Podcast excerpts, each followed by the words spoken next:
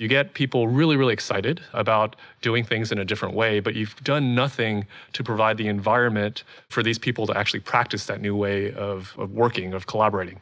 So you actually end up with people even more frustrated because now they see, hey, there's an, a new way of doing things, a new way of thinking, but I can't practice it. Friction is a huge psychological burden. Without friction, we would not have fire and we would not have sparks. I gotta get a knife. I gotta hide it. They end up spending a lot of time ruminating. Hi, I'm Bob Sutton. I'm an organizational psychologist and Stanford professor, and this is the Friction Podcast.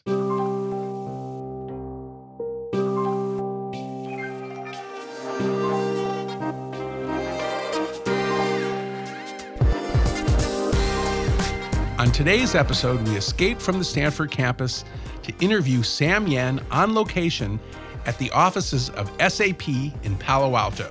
Sam spent 13 years at SAP.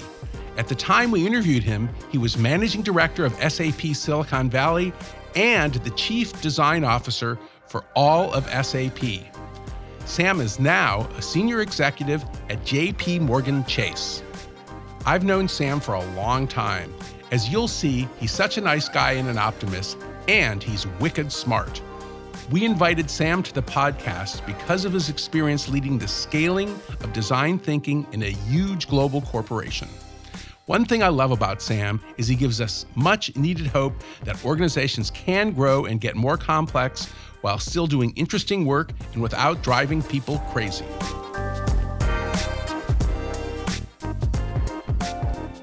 So, how did the design thinking movement start at SAP? And let's hear about your role, since you that's the part you would know best, anyways. Yeah, so you would think that it would be smooth, right? We had the founder back in 2004, 2005, our founder and chairman, Hasso Plattner, uh, just got very interested in design thinking and the, and the value that design thinking could bring uh, back into SAP, but just in general for, for industry and business. I think, I think what worked was at a very senior level, uh-huh. we were able to show you know a completely unexpected take on a lot of the projects uh-huh. that we were asked to look at and i think it was it was very clear and and and it was mostly received very positively mm-hmm. at the executive level right what didn't work well was exactly the setup that I was just talking about. I, I think that sometimes the problem is you, you get a high level executive, like in our case, our founder chairman, really excited about design uh-huh. thinking. And, and in this case, it was a magazine article, actually. Uh-huh. Often in other organizations, it's because of some executive ed program or some boot camp or, or, or some speech that somebody sees. And, and immediately, what this executive wants to do is they, uh, you know, not start small, but hey, I need my entire division or my entire organization to, to be trained on design thinking. So they, they just want to scale it up immediately. Let's Absolutely. roll it out. Yeah, this was, you know, this was such, you know, I, I, had such a great experience with this. We need this within our culture. Uh-huh. Um, you know, train as many people as you can. And we did that as well. I think we trained thousands and thousands of people yeah. in our first six months, one year. And, and the problem with that is you get people really, really excited uh-huh. uh, about doing things in a different way, but you've done nothing to provide the environment for, the, for, for these people to actually practice that new way of, of, of, of working, of collaborating. So you actually end up with people even more frustrated uh, than they were uh, before because now they see, hey, there's a, there's a new thing, a new way of doing things, a new way of thinking. Our executives support it, but I can't practice it. But the difference between SAP and other organizations that have gone through that phase is you, you sort of went near the valley of death, mm. but you didn't make it all the way. You pulled it out. Yeah. So, yeah. so I mean, to me, that's what's unusual about your story is that uh, is that you're still doing it and, and it changed. I, I, think what really worked is, you know, as you said, you know, we were we weren't getting as much traction as we uh-huh. thought we were, and, and also Hasso was was a little frustrated that, you know, how could something uh-huh. that you know he he saw as so critical, this going back to SAP's roots, uh, was so obvious in his mind that uh-huh. you know uh-huh. why wasn't the organization picking it up, and he did something that was very very um, strategic. I thought. I think twice a year we meet with some of our most important customers. These are some of the biggest oh. customers that we oh. have. And, and we have a, a, two or three day, you know, it's, it's like a strategy session where we're meeting with the, the, the, the highest ranking person within that organization. We talk about the relationship uh-huh. and strategically what we're doing going forward. And Hasso said, why don't we, why don't we introduce our most strategic customers to design thinking ah. as a way where you know how how we could you know help co-define our futures together using design thinking as a methodology. We crafted a three-day program where we actually introduced design thinking in the course of that that program. It was it was, it was really funny. It was like dinner theater, uh-huh. right? So there was like a design exercise in the cocktail hour, uh-huh. and then you know between salad and the main course, we'd clear the table, and this was all a project that uh-huh. the, the, the different tables would have to do. We would start brainstorming on the tablecloths or whatever. Everybody had a lot of fun, and the customers, again, SAP's top customers, they got so excited about the methodology uh, they said, "How do we learn more? You know, this is how we should communicate with you." This, and of course, with our top customers there, we had our top salespeople there sitting with the customers, and they saw the customers start to reveal stuff about their future, what they needed from SAP, what they wanted SAP to be, and when you get your top customers asking for something, you know, that you get you get your sales force really really excited about it. So it was really kind of an outside in pull. Well, so that's that, I mean that really is an interesting switch because it's one thing when the CEO and the senior executives tell you to do it and they try to change your incentives or whatever, which happens in every company. But uh, seating with the customers, people start believing it because uh, well, that's where our money comes from. So that's that, that's brilliant.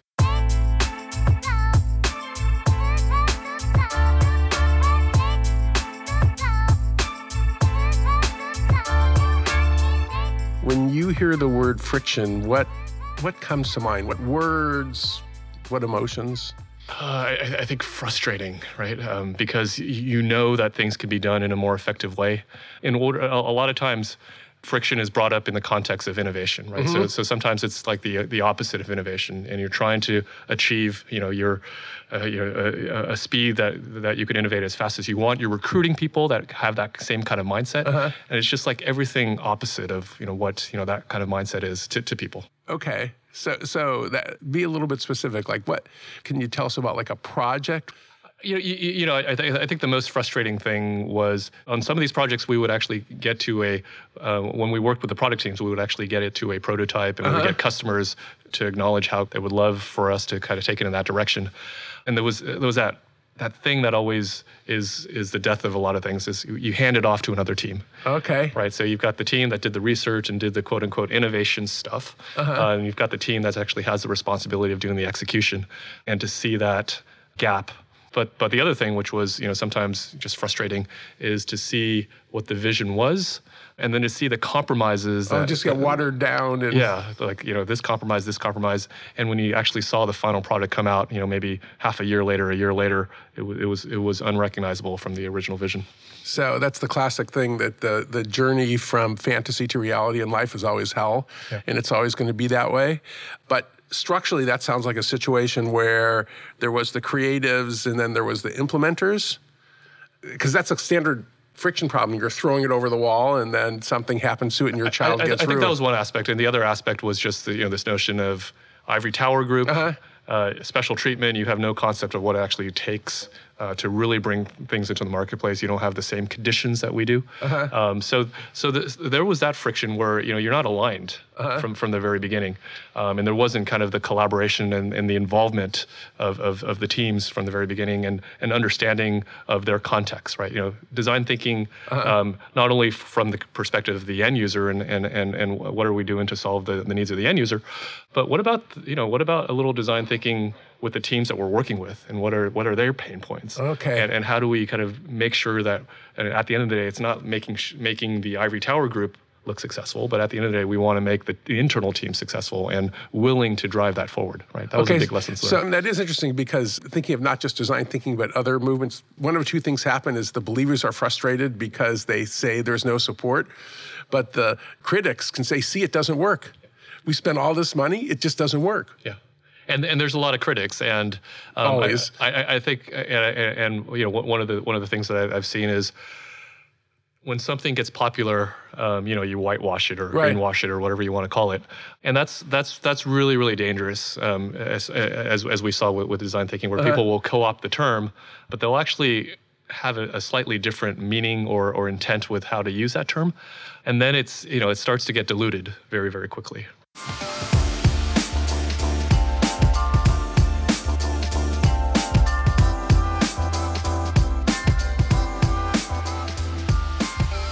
What we've seen is people that have co-opted the terminology, Uh-huh. but really haven't understood what that means, and uh, you could see that very quickly in the actions that happen. Right. The products they make and how they spend their time. It's it's it's really kind of if, if you ask them to go one level deeper, Uh-huh. and, and and ask them, you know, how that changes what you do today from what people have done before. Okay. Right? I mean, when you engage, it's it's almost that, that very first conversation. Oh yeah, we do that already, and we call it this, but it, Uh-huh. we'll, we'll we'll just relabel that this. Almost every single time, you know, that that doesn't lead very far, right? And it's, it's people that that really take Uh-huh. the time to understand what's fundamentally different, and then people that will engage at a lower level and not immediately assign that to somebody else to take over that and run. Oh, that's right? another thing is that they just, it's not somebody else's job. But, but it, it is interesting because we've both been involved in the, you more than me, in the design thinking um, scaling wars for years. And that's one of those symptoms is you have certain unnamed companies that, well, they're really good at talking about design thinking. And then you say, um, can you name one product or service that has been affected by design thinking? They can't name one. That's when, or they name one that really wasn't. That's when I get nervous. I, I see also a challenge when you're hiring people in. Uh-huh. People that are too, I guess, religious Yep. about about what design thinking means, and and this is how it should be practiced because this is how we learned it in school, or this is how we did it at the last company. That's also very very difficult because I, I think with every single company, with every single project, even Right. you have to you have to be willing to compromise some things in order to kind of achieve the the ultimate output, and that's going to be different from case to case. Yeah. What are the kind of people you look for to, because you can just get frustrated in a big company and say, oh, I can't get anything done here. Yeah. And then there seem to be people who get stuff done regardless of the obstacles. Yeah.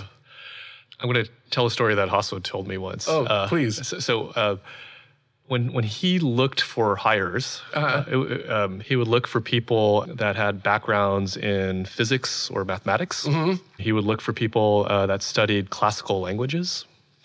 He would look for people that were maybe semi-pro athletes or or, or training or or, Uh-huh. or semi-pro musicians.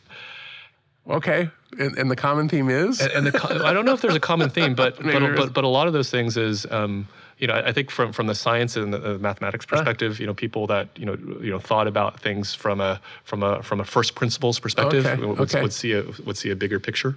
Um, I think that was also from a Latin perspective, classical Mm-hmm. languages, um, and then from a training perspective. You know, if you're if you're a semi-professional athlete Mm-hmm. or, or or you know working to be part of an orchestra, there's a certain rigor Yep. um, and grit and grind that you have to go through. And I, and I think that's really important in a, in a, in a software company, in, in an enterprise software company, in a B2B type of company, because it's, it's not just about how fast you get something out into the marketplace, right? That's important. But when, when, you, when, when you touch 300,000 plus companies around the world, uh, you know, you, you need to kind of take a look at, well, what's the potential impact that your innovation could actually have, right? And you may have to wait a little bit longer, um, but but the impact can be so much bigger if you're touching, you know, 75% of the world's transactions, right?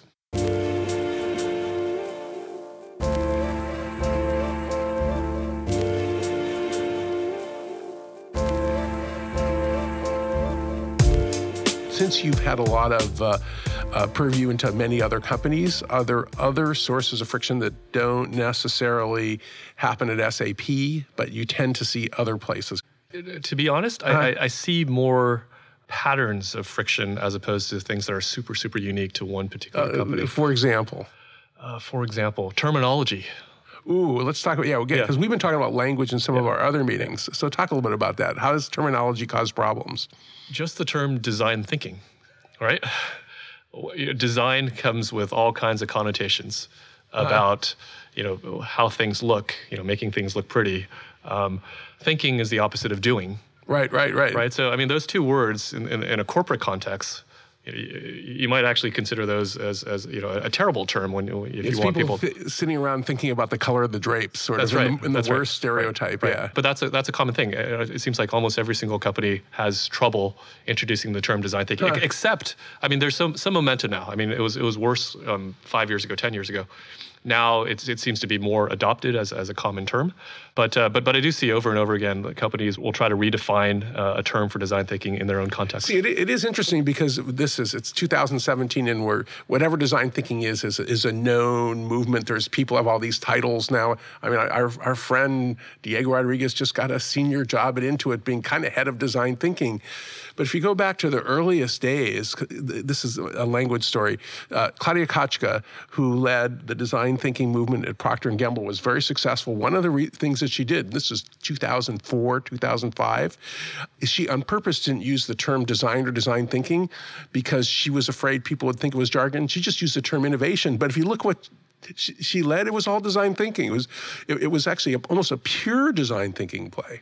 I, I, think you have to you have to tune it um, to, to make sense in your cultural context uh-huh. with with your, your company and also your historic context, right? So we also, I mean, we again, design thinking is pretty pretty standard now, right? Uh, but uh, but but there was a point where we started to position it as the SAP way, just uh-huh. because you know this whole thing started because our founders thought that this was the key ingredient for making SAP successful back to the early days of the founder. He felt that we we could take this design thinking stuff and spread that across SAP, right? You know, that was that was the first vision. And what initially drew me to that vision was, you know, he said, this is this is how SAP used to work. You know, this this notion of understanding our customers really, really deeply. You know, so um, being so being customer focused, being iterative, Absolutely. constantly doing user testing. Yeah, so, you know, without the language, right? right? You know, empathy and, and, and prototyping and all that stuff. This is this is what they did to be successful. And his vision was to bring that back into SAP. You know, he had grown from the five people in 1972, the five founders, to at the time when he was learning about design thinking, this was 2004, we had grown to 40,000 people. And he felt that you know somehow we had lost some of that that, mm-hmm. that you know that that that that spark, that creativity, uh, that creative culture um, that you kind of lose as you start to scale, you know, from from one organization, from mm-hmm. one country, as you as you start to grow, basically.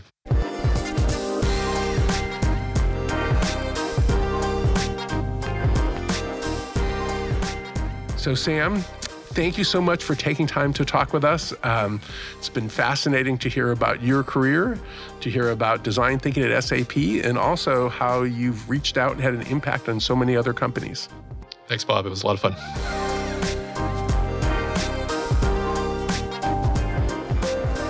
Thing that I hope you will take away from Sam's episode is the importance of meeting people where they are.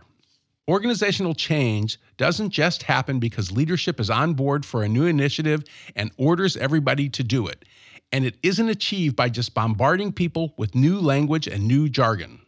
Change is measured by behavior and output, and it only happens when you connect with the people who actually do the work and figure out their motivations. And as Sam showed us, change is especially effective when you connect customers as well as employees to your mission. Please spread the word about the Friction Podcast. Rate and review us on iTunes and share your favorite episodes with your colleagues, your family, and even your therapists. On the next episode, we will be joined by Jennifer Anastasoff, former head of people at the United States Digital Service we're going to talk about reducing friction in the federal government and building a culture based on results, not optics. And now for the final tangent. It's okay to have some people that only come to SAP and work for one year or two years and move on. Uh, because they bring a certain energy right, right, right, and, and, an optimism, and uh, you know, part of, and that's part of the culture and there's going to be some people that want to stick around and you know have the grit and want to scale. Um, so, so, you know, not everybody has to have a 10 year, 20 year, 40 year I, career. I, I, think that, that that's a, a, great point because you know so much of uh, the world we're involved in, everybody's supposed to be great at everything, but if you can just be great at one thing, that's actually really a lot. we can't do this without you. Tell us what's driving you crazy and what are you doing to make life better in your organization, for yourself, and for the people that you work with? Please send us your friction stories, tips, and tricks. We'd love to hear from you via Twitter at eCorner, or please send us an email at stvp ecorner at stanford.edu.